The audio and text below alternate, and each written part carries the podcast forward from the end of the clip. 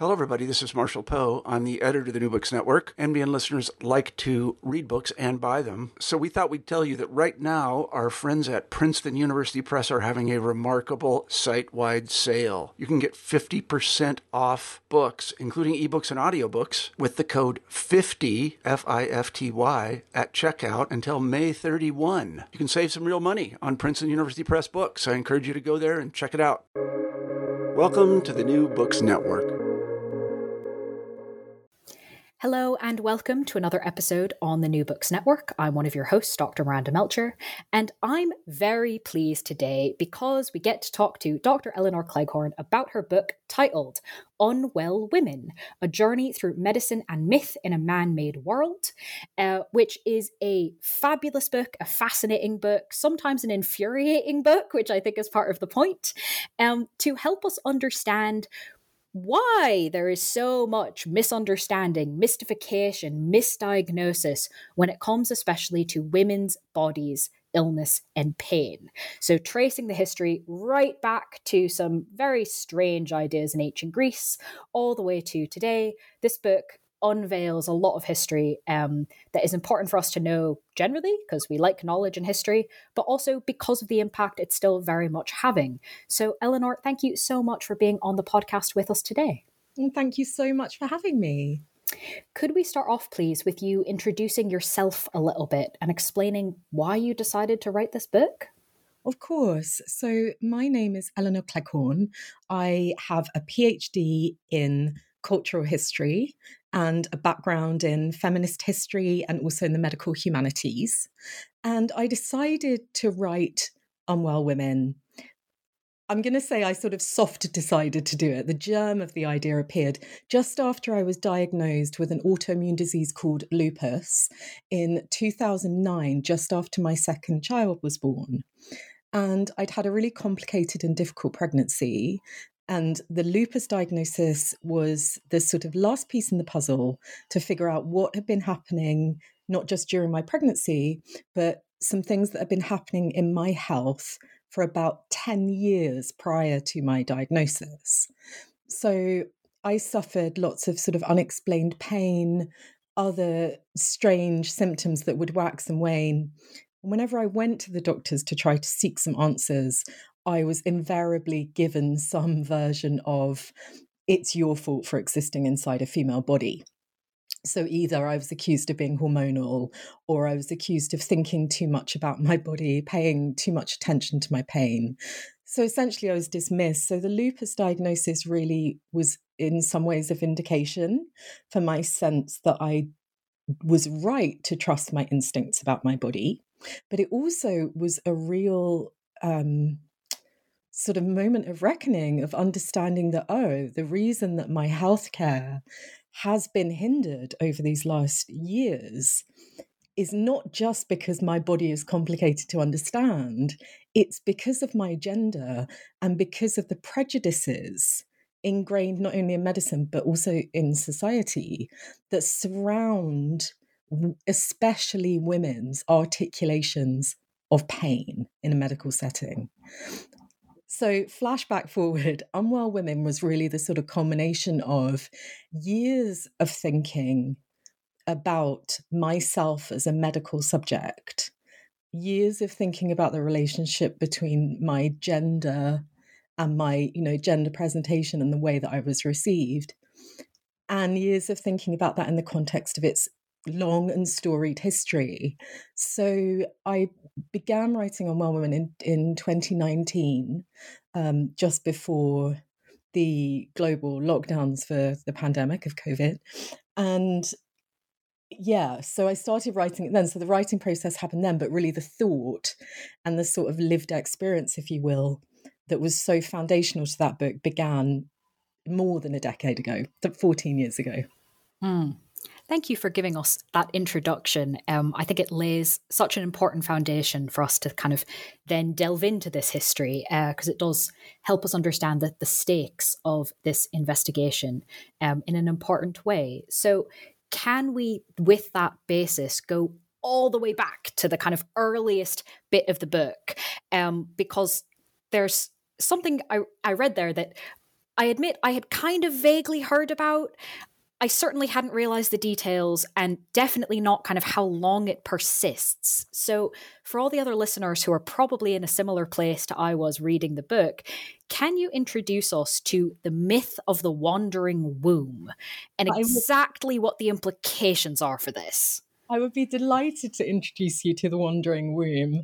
Um, so, the book begins in ancient Greece at about the fourth, fifth century BCE with the the texts or the corpus of knowledge that's considered by many to be the foundations of Western medicine. And those uh, texts are known today as the Hippocratic corpus. And they were associated with the legendary physician called Hippocrates, who was from the island of Kos and was thought to be a physician who taught other medics how to care and cure. And Hippocrates, or the Hippocratic method, was really the foundations, not just of the kind of medical knowledge that we have today about illness and health, but also about how to care for patients. So, this was an empirical, evidence based process that involved looking at an individual person, considering their life, their diet, their circumstances, their environment, listening theoretically to them and then making a diagnosis and a treatment. Um, but of course, you know, so far so radical, right?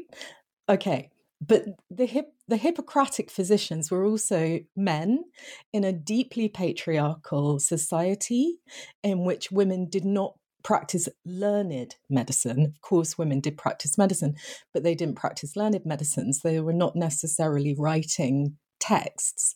So these physicians were writing medical tracts and texts based on not only their understanding of medicine as a discipline, but also on their understanding of what their society was and what people were and meant and what their bodies did in that society. And in a very gender divided society where patriarchy is the kind of ruling regimen, women were primarily seen as being child bearers. The purpose of the female body was to bear and nurture infant children. So it stood to reason to the Hippocratic physicians that the majority of women's ailments and illnesses and diseases must issue from this most important reproductive center of their bodies. And the most re- important part, reproductive part of the of the female body in those times in medicine's history was, of course, the uterus or the womb. Now, these physicians were not conducting aut- autopsies. They were not looking at the organ. They were not understanding how the organ was necessarily situated in relation to other parts of the body.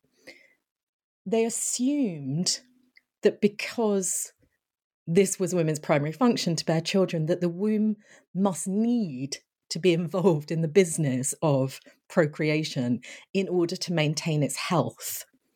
So the Hippocratic physicians theorized that if a womb was not performing its reproductive duty or its reproductive function, that it would become pathological and that it might begin to inflict its woes upon the body of the woman it belonged to. And one of the theories about the womb was that it was capable of becoming very dry and light and constricted, and that if it was not receiving male seed or weighed down with an embryo or fetus, that it could actually climb up the body in search of moisture. And as it made its mischievous traverse, it could impact other organs like the liver and the heart. And it could even send a sort of ricochet or resonance of symptoms up towards the brain. And of course, we this I, the idea that the womb can go a wandering is funny. It's an absurd idea. But there are deeper and far more complex ramifications for this piece of medical fiction in that it set a precedent for the idea that a woman is ruled by her uterus, that she is controlled and governed by the procreative purpose above and beyond her conscious control.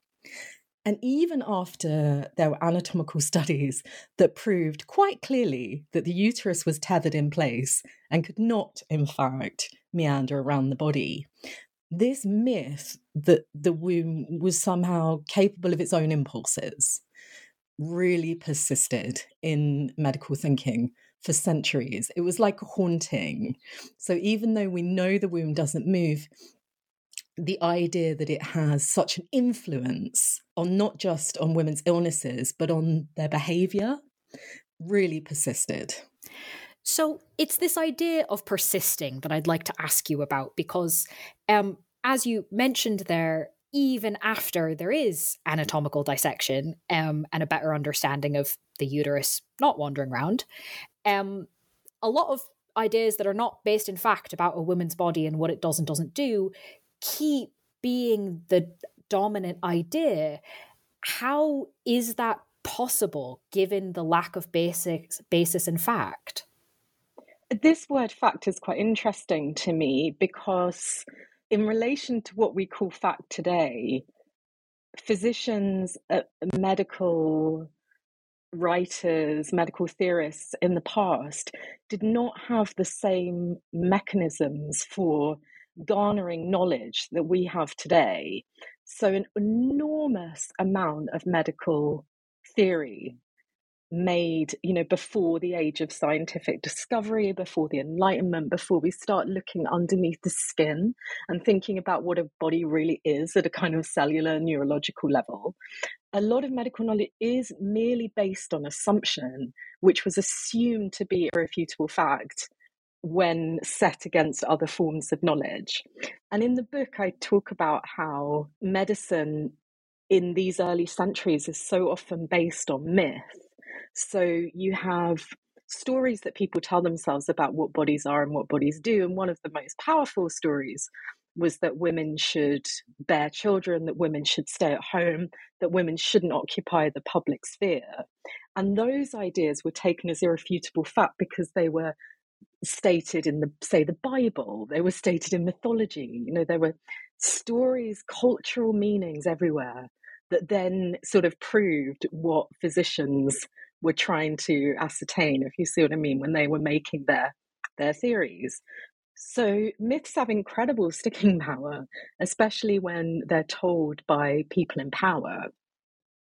And generally, people who were creating medical knowledge in the early centuries were not women, but men who were interested in maintaining this patriarchal status quo.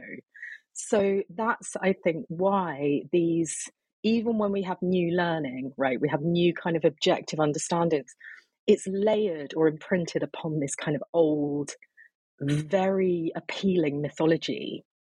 And, mm. you know, we see now, we see the resonances today of this sort of non medical fact, these medical myths. We see the resonances today of extremely ancient, antiquated mythological ideas in arguments about reproductive justice, for example, that are sort of wielded as medical fact. And I think it's always a really interesting question to ask you know who is creating this knowledge and what is their intention with mm. you hmm. know presenting something as fact so a lot of what medicine as the, as far as i see it has been this sort of push pull between the maintenance of a kind of patriarchal status quo and then others coming in and challenging that and saying, no, these stories, these myths, these prejudices cloud our under our objective understanding of of bodies and their needs. Hmm. Yeah, no, that that makes rather a lot of sense. Um, and and I want to kind of keep poking at this idea from the historical perspective because we do have things, right? Like the Enlightenment, like the scientific revolution, like the going around and cataloging all the things and coming up with all these facts and even conceptions about what a fact is. Mm-hmm. To what extent do all of these changes impact ideas about women's bodies and health? And to what extent do those things actually, like, you know, practically make any difference to unwell women? Yeah, it's such an interesting question because you have what I've noticed in my research and the, the sort of story that I trace in Unwell Women is that there's a set of stories or myths that are then proved or disproved by a quote unquote discovery within the realm of science. But quite often, what was happening, at least I think before the 19th century, is a sort of moving of the needle from one place to another. So, one of the examples that I think is really fascinating in this context is that hysteria, which we know to be this notorious behemoth of an umbrella diagnosis for unwell women, hysteria is something that is so synonymous with womanhood, with unwell womanhood. You know, we see representations of the hysterical woman everywhere. It's very ingrained in the culture. But when hysteria first emerged as a medical diagnosis in the 16th century, it was first put forward, at least in English, as a plausible explanation for the symptoms of possession via the medium of witchcraft. So there was a man who was called in, a physician who was called in, called Edward Jorden, who was called in to as a witness in a witch trial case. So one of the witch trials that happened in the early modern period in England. And he was called in to the defense to defend a woman named Elizabeth Jackson, who was accused of bewitching a younger woman and giving her this sort of illness that involved convulsions, hallucinations, you know, the sort of gamut of what we might call the hysterical symptoms. And Edward Jorden's contention was that this young woman, of course, hadn't been enchanted by a witch. She was actually suffering from an organic illness called suffocation of the mother.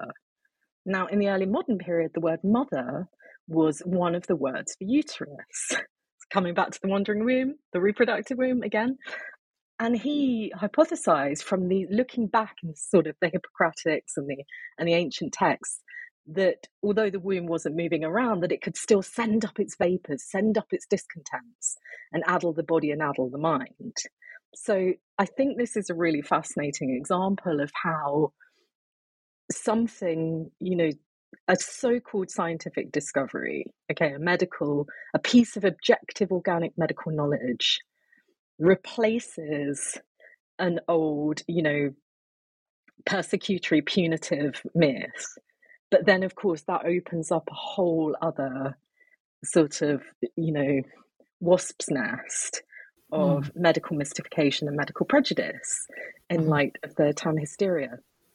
Mm. And I think we see this a lot. We see this, I use the word haunting a lot because I feel mm. that that's what it is. It's this haunting of old ideas that even when new discoveries are made, they're still residual. There's this sort of tacky residue still on the on these bits of objective knowledge. And we see it again during the Enlightenment, um, during discoveries with the nervous system and the brain, where the idea that women's internal workings were so volatile and so sort of vibratile that they were capable of stirring up all these sort of symptoms of nervous disorder, of hysteria, which again sound very similar to the articulation of the of the wandering womb myth.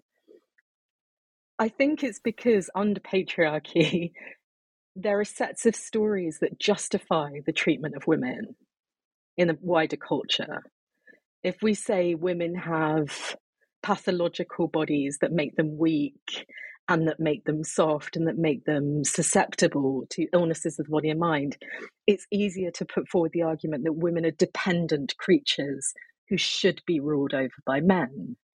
If we put forward the argument that women are only healthy when they're bearing children, it justifies the argument for why women should be confined to motherhood, for example. So that this is why I think that even when these, you know, cracks appear in the old stories, the fault lines appear and they're replaced by something more objective, more indeed enlightened, these residual stories cling on, the residual myths cling.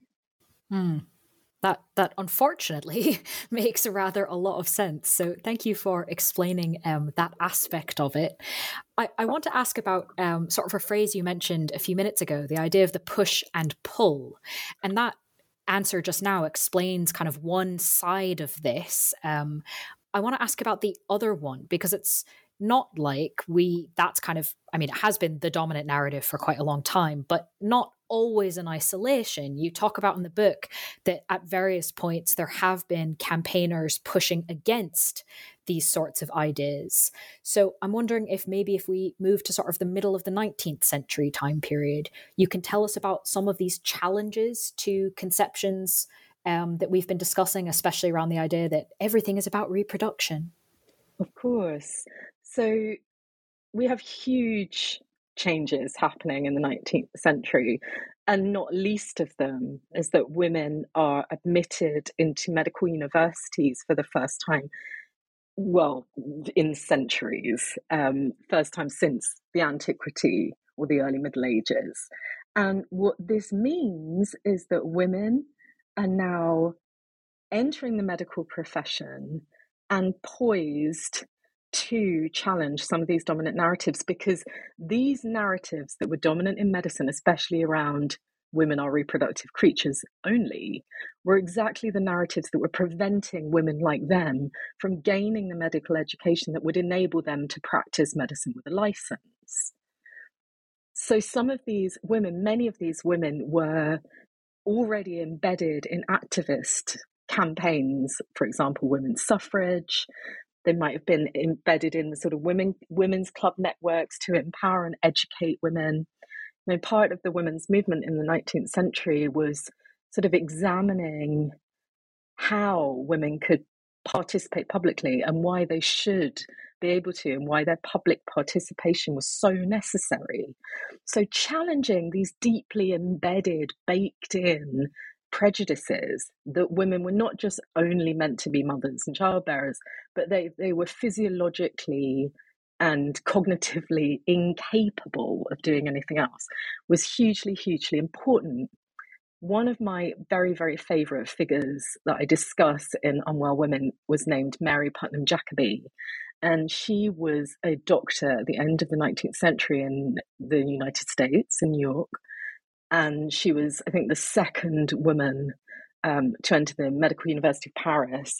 And she was the kind of doctor who was interested in talking to patients about their experiences of their bodies and their lives in order to glean an under- greater understanding.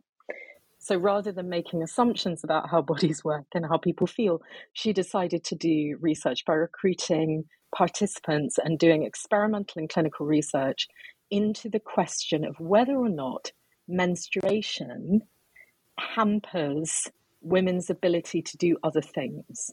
Now, at that particular time in history, there was this huge debate happening around whether or not women should receive the same level of education as boys and men. And there was, of course, an enormous amount of backlash, and a lot of this came from the medical, male, might say, medical community. And there was a chap called Edward Hammond Clarke, who was a former professor at Harvard, who did a lecture to a New England Women's Club about this exact subject of coeducation. And he postulated that girls and young women should not be educated to the same level as boys and men because their menstruation needed to be respected. They needed to rest during menstruation. And if they didn't, if they continued to think and read and talk and study and move around, that their reproductive facilities would be hampered, that they would be riven with you know terrible diseases that they would be rendered infertile and that they would be you know shock horror completely unmarriageable now, you can imagine the furore this caused. He was giving this lecture in front of a women's club. He, you know, caused a huge amount of conversation. There were books that were arguing against his, his thesis. And one of the leading figures in challenging his assertions, which, by the way, was shared by an awful lot of influential men in the medical community in the US and the UK. So Mary Putnam Jacobi t- decided to challenge this assertion not with speech or rhetoric, but with research. And she conducted this survey about whether or not women really do need to rest when they are menstruating. And she entered the findings of this survey, which, by the way, suggested that unless a woman had an underlying disease, that rest was not desirable or necessary. during menstruation. She entered this study into a really prestigious medical essay prize at none other than Harvard, where her nemesis Edward Howing Clarke used to work. And she won, making her the first ever woman in history to win this really prestigious medical essay prize. And it was an, a fantastic counter because she really put forward this balanced, humane, and compassionate piece of research. And her whole sort of objective with this research was to show that mythologies, antiquated mythologies, sexist assumptions had no place in advanced medical understanding. So she was really separating out the, the, the facts as she saw them, that word again, facts, the facts as she measured them from this sort of punitive doctrine that had no basis in fact at all and was all just sort of, you know, chauvinistic drum banging. Hmm. That, is a pretty epic story. Thank you for sharing that one with us. Can we continue the theme into sort of the early 20th century? Um, and could you tell us about some of the improvements that women were able to make in medicine um, off, you know, with, with more of this knowledge, with more of this recognition? Of course. In the women's entry into medicine was is a fascinating. I mean, those those sort of decades, so the late 19th century and into the early 20th century, are absolutely fascinating because of the amount of correctives that that women who were coming into medicine were having to do. So one of the advances, as well as things like the question of menstruation, women physicians were also addressing antiquated myths around menopause. Women, Mary Putnam Jacobi later in her career actually put forward a really radical idea about the therapy for the disease commonly known as hysteria. Now, at the time, the beginning end of the 19th century, beginning of the 20th century, hysteria was still seen very much as a real disease and as something that should be treated with complete bed rest, with complete restriction to, you know, a quiet dark room with no stimulation, no reading, no writing, no intellectual activity. And Mary Putnam Jacobi actually put forward the theory that the very conditions that were being used to treat this apparent disease called hysteria were what was actually causing it, which was women, of course, women being restricted from living their lives as fully realized self reliant human beings. So, her treatment for women diagnosed with something called hysteria or neurosis was to write, to read. I mean, she began doing things like using building blocks. You know, it was just these things about making mental connections, about building up some sort of creative and intellectual autonomy, which is fascinating to me. Um, and then we have other advancements in fields like cancer. I mean, women were really instrumental around the Marie Curie Hospital in London, where they were putting forward radical new treatments for cancers of the reproductive organs, for things like cervical cancer, by using radiation therapy rather than the treatment at the time, the standard bearing treatment, which is myomectomy or hysterectomy, which of course then had an extremely high mortality rate was extremely difficult to recover from as well, meaning that women who went through these procedures, if they survived, wouldn't be able to, you know, get, weren't in the position to care for their children, to work, to live their lives. Whereas the women leading cancer care into, you know, in the early 20th century were thinking about how women could still be human, how they could live their lives, how they could still, how they would not be hindered and hampered. And of course, you know, radiation doses then were extremely high and had their own dangers. But the thought behind women led care, women care, medical care led and thought out by women for women was its own kind of revolution. And I think mm. also around this time, we have to talk a little bit about advances in reproductive he- healthcare too, especially around the availability not just of contraceptive devices, but of contraceptive information. And the history of contraception I write about in the book is is a is a complex one. because some of the pioneers that we associate with the legalization of contraception, such as Margaret Sanger, the American uh, founder of what is now known as Planned Parenthood, and Marie Stopes in this country, have associations with movements like eugenics. And, you know, there are political complications that we can't turn away from when we think about these histories. But at the same time, the introduction of contraception and contraceptive information was an incredible revolution, not just in women's freedom, but in the understanding of women's healthcare, the understanding that repeated childbearing without any reliable ways to prevent it was exceptionally, could be exceptionally damaging for women's health. Not just for their, you know, social position, but for their health and well-being. So while the while the sort of genesis of, of legal contraception is mired in some really complicated debates that have to be addressed, it also is a much wider movement that's connected with much deeper and much more compassionate discoveries around women's health. And it really does bring home the important fact that we can't turn away from today that contraception and also abortion is healthcare, that reproductive healthcare is absolutely intrinsic to women's generally to women's health. Hmm.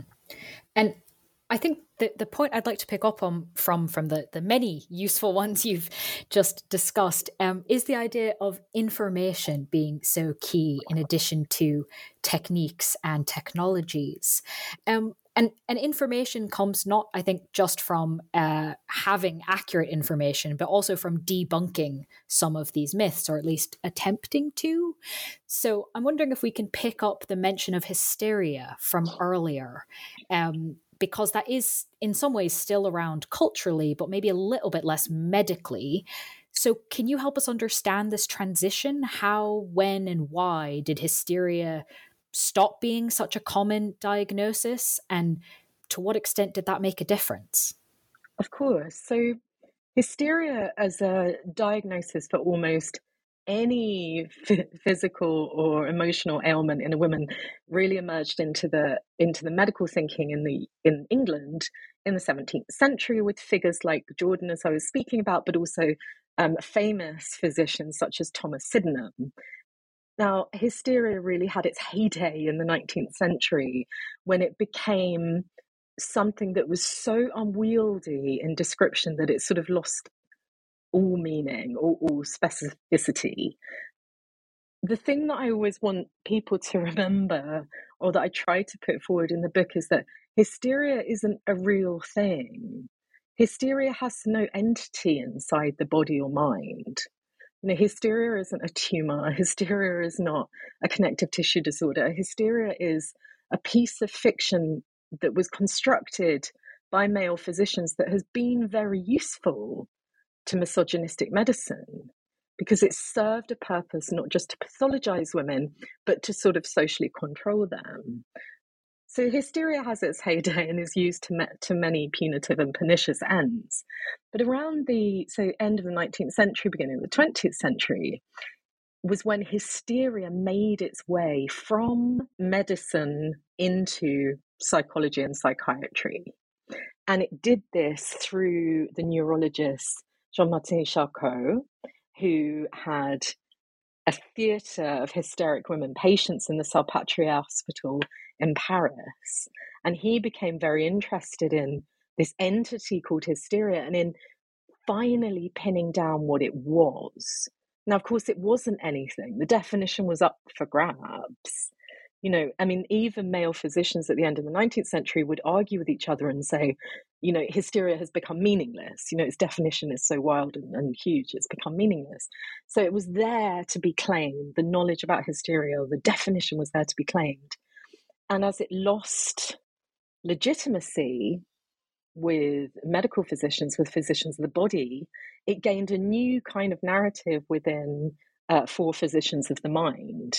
And I think we most famously associate hysteria as a psychological entity with the work of Sigmund Freud, who you know documented his so-called hysteric patients and made hysteria far more connected to sort of latent issues around female sexuality. by the 19th, so throughout the 20th century, hysteria existed as a men- mental illness diagnosis. But I think around the 1980s, it was finally removed from um, from the DSM. But the word hysteria may have fallen out of medical usage.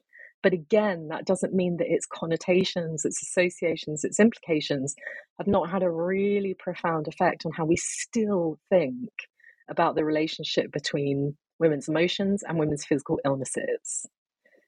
Because I think what's really important is that hysteria was something that was seen as a general condition of womanhood. So if a woman went to a physician with unnamed pain, with migraines, with low mood, with anxiety, then it would be assumed that she was somehow hysterical. And on the other side of things, if a woman did not want to marry, if she didn't want to be domestic, if she wanted to read novels and sought a life in the public sphere, then she also could be hysterical. And this has had such a profound effect on what we assume an unwell woman to be that I think what we see now in the continued existence of hysteria, I think we see this rear its ugly head when women are told their pain is all in their mind, when women are told they're paying too much attention to their bodies, when women are told that if they just relax more, they might not feel so unwell. Because this association between the hysteric mind and the hysteric body it, it hasn't gone away. It's just sort of re-emerged in other forms um, there was a diagnosis that more or less replaced hysteria in the dsm which was called um, somatization syndrome which is essentially emotions gone physiological. So hysteria by any other name. And you know, even as early, even as recently as the 70s, you know, doctors were taught that if a woman presents with pain that doesn't have an immediate clinical object object attached to it or, or clinical evidence attached to it, she is hysterical. You know, this has been again this word fact. This has been more or less presented as, as an acceptable medical fact because it is it's shaped the way that we think about women's illness in the most influential parts of medical culture. Mm. It, and I think it's important to link back to kind of what you were saying before about how even new information doesn't necessarily get rid of the old information. It morphs, it overlays, um, but still is there in some senses. Could we talk a little bit about um, pharmaceutical companies and drugs and the role that they play in perhaps perpetuating some of these stereotypes you've just been discussing? Yes. I mean, my feelings about this, I think, I think about this quite a lot because it continues, it often comes up this idea that women or this fact, in fact, that women were largely exempted from major clinical trials for pharmaceuticals. And much of this exemption comes down to the this again the idea that women are of reproductive potential in quotes and that you know the effects uh, the unseen uh, as yet untested effects pharmaceutical medications upon them may in some way injure their reproductive potential. So women were essentially banned from major clinical trials for by virtue of them their reproductive potential. And this was something that was only addressed really in the United States in the early 90s, and of course caused an enormous amount of debate about the huge, vast swathes of data and insight that medicine just didn't have about not just female bodies, but about all sorts of other bodies that were not white, male, and about 35. And there are various factors that play into this. It's not just the paternalistic idea about protecting and conserving women's reproductive potential above anything else, but it was also about this sort of persistent idea that a white male of about 35 was somehow a standard human body which is a patriarchal assumption. It isn't a factual assumption at all because there are so many different kinds of male bodies, female bodies, gender bodies. Um, I think that what we see quite often coming up are these conversations about the ways that certain drugs have not been accurately tested on women and how we don't necessarily know the effects of certain doses on women. But I think what's really, really important to keep in mind is, of course, we need to know that the pharmaceutical medicines that are available to us and that have been passed and clinically tested are safe for, you know, all but possible people for men and women.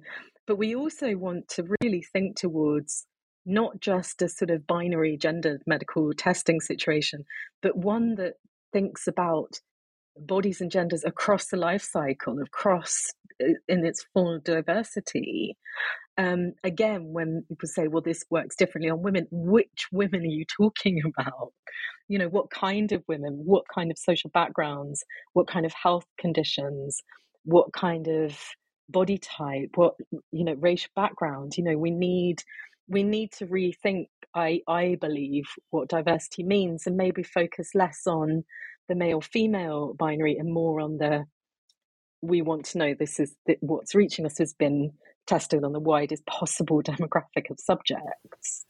Um, of course this isn't mm. an easy thing to do. You can't just revolutionize a medical testing system that's already mired in sexism in racism and in dehumanization. You know there's a histories of testing drugs on populations throughout our history that are barbaric.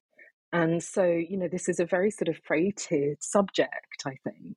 So it's easy for us to say, you know, women aren't getting considered people in clinical testing. But I think there's a whole, there's some really complex issues to think about about why we got to the point where we consider this, you know, the sort of white male subject to be the standard human being. So I think the point is well taken in terms of it's hard to completely change the system, especially because it is, as you said, the kind of entire pharmaceutical system. It's not one country's problem. It's well, there's there's a whole bunch of different countries really involved in this, um, and the problem is systemic. But I'm wondering if there are differences in some aspects of this between countries, for example, between the US and the UK. Um, I know you talk about this a bit in the book when uh, you discuss sort of initial waves of feminism in the 1970s. What what were the differences here? I think the feminist health movement in the 1970s was really fascinating because I think it was motivated by really similar ideological and political concerns in both the UK and the US and in Europe too, um, which was that women wanted to reclaim knowledge about their bodies. They wanted to reclaim their experiences of their bodies from the quote unquote white coated gods. Um, they wanted to create uh, health support systems that were mutually um, communal, that was supportive, that respected women's sexuality, women's right to decide how to birth. Um, so it was part of a much, you know, wider revolution in the feminist movement towards, you know, women's personhood, women's freedom to exist as people, to be considered as fully fully formed human beings and not again these you know mothers and wives happy little mothers and wives. So that was the sort of broader kind of ideology that was fueling the women's health movement on both sides. But of course as you say we have very different countries that work in very different ways. And the sort of animal if you will of, of medical control in the us is very different to the one we have here. And if anything it's a sort of dominant medical power. And some of the moments that I think are just so fascinating and need to be sort of revisited and celebrated as much as possible is when women health activists decided to take on the fact that the contraceptive pill, the newly available co- combined contraceptive pill, was causing health symptoms that when women went to the doctor, they were being dismissed and told, you know, it's not your pill. It can't possibly be your pill. Your pill is safe. And so groups of women in, involved in women's health activism, feminist health activism in the US in the early 70s went to the Senate and called hearings about the safety of the pill so that the pill the the pill manufacturers and the FDA could be called forth to really acknowledge whether they were giving women transparent information about the possible side effects of the pill. And this isn't something that happened in quite the same way in the UK. I think in the UK, what we have is a much more grassroots um, system of creating sort of pockets of of mutual aid in terms of healthcare, but also in terms of childcare. Um, but in the States, you know, there was this real kind of we're going to take it on from the beginning. And one of the little facts that I love so much about these Senate hearings were that the women put together this little packet, this sort of information leaflet, and they stapled a pill to every leaflet and gave it to all the men as they came into Congress and said, you know, if you say it's so safe, then take one, take it. Know, take the pill. And I mean, you know, it's a gimmick, it's a stunt, but I think, you know, the the point being made is there is that these women were standing up in a political situation. They were exercising their constitutional rights to speak at this level, and they affected genuine change but they were also, you know, deeply embedded in the kind of grassroots feminist health movement. And it is fascinating that there's so many stories of to be told across the intersections of what it means to be a woman at that time. So working class womanhood, black womanhood, lesbian motherhood, you know, there's so many different kinds of women coming forward to talk about what their bodies and their health needs are, how they all come from different experiences and different points of of understanding of themselves in the world and you know it's we owe today in today's health culture today's feminist health culture we owe so much i believe to this sort of decade or so of activism that was so politically embedded and so politically conscious. And you know at some points as well so inclusive and intersectional. And it's where we really came into our consciousness i think about things like, you know, being dismissed when we speak about our pain, about not give, being given the information about our bodies, about medical paternalism. You know, that's what we we owe that sort of feminist health health movement so much in the terms of our in terms of our ways our consciousness has been raised around these issues. But of course, the work is not done. They've maybe mm. given us a fabulous foundation that we do owe a lot to, but there's more for medicine to do to face up to its history. How do you think that could be done, or what might the next steps be? You're completely right. Um, the women and feminist movements not just in the 70s, but across the centuries, you know, from proto feminism to feminism, have agitated, pushed back, challenged, and given us the tools, the language, the way of understanding. You know, they pass batons on, but we cannot do all the work ourselves. There's a lot of conversation that goes on about self advocacy. And something I say almost every time I do a podcast or a talk is you cannot girl boss your way out of a broken system. You know, I think it's great that we should be empowered and understand what we deserve when it comes to our healthcare, but not everybody is able to or willing to confront somebody in an assumed position of power like a healthcare provider and agitate for what they need. And in any case, in the UK, we do not have a choice based medical system. You know, we cannot necessarily ask for to see a different GP. You know, so there's only so much we can do in terms of awareness raising. I think we can do such a lot if we are able to in terms of sharing our stories and experiences, in terms of making visible our medical experiences, if that is within our, you know, the scope of our energy and inclination. I think that's fantastic. And it's the one thing that women were across centuries when it came to their bodies and their health was silenced. But this, as you uh, brilliantly put, can only go so far.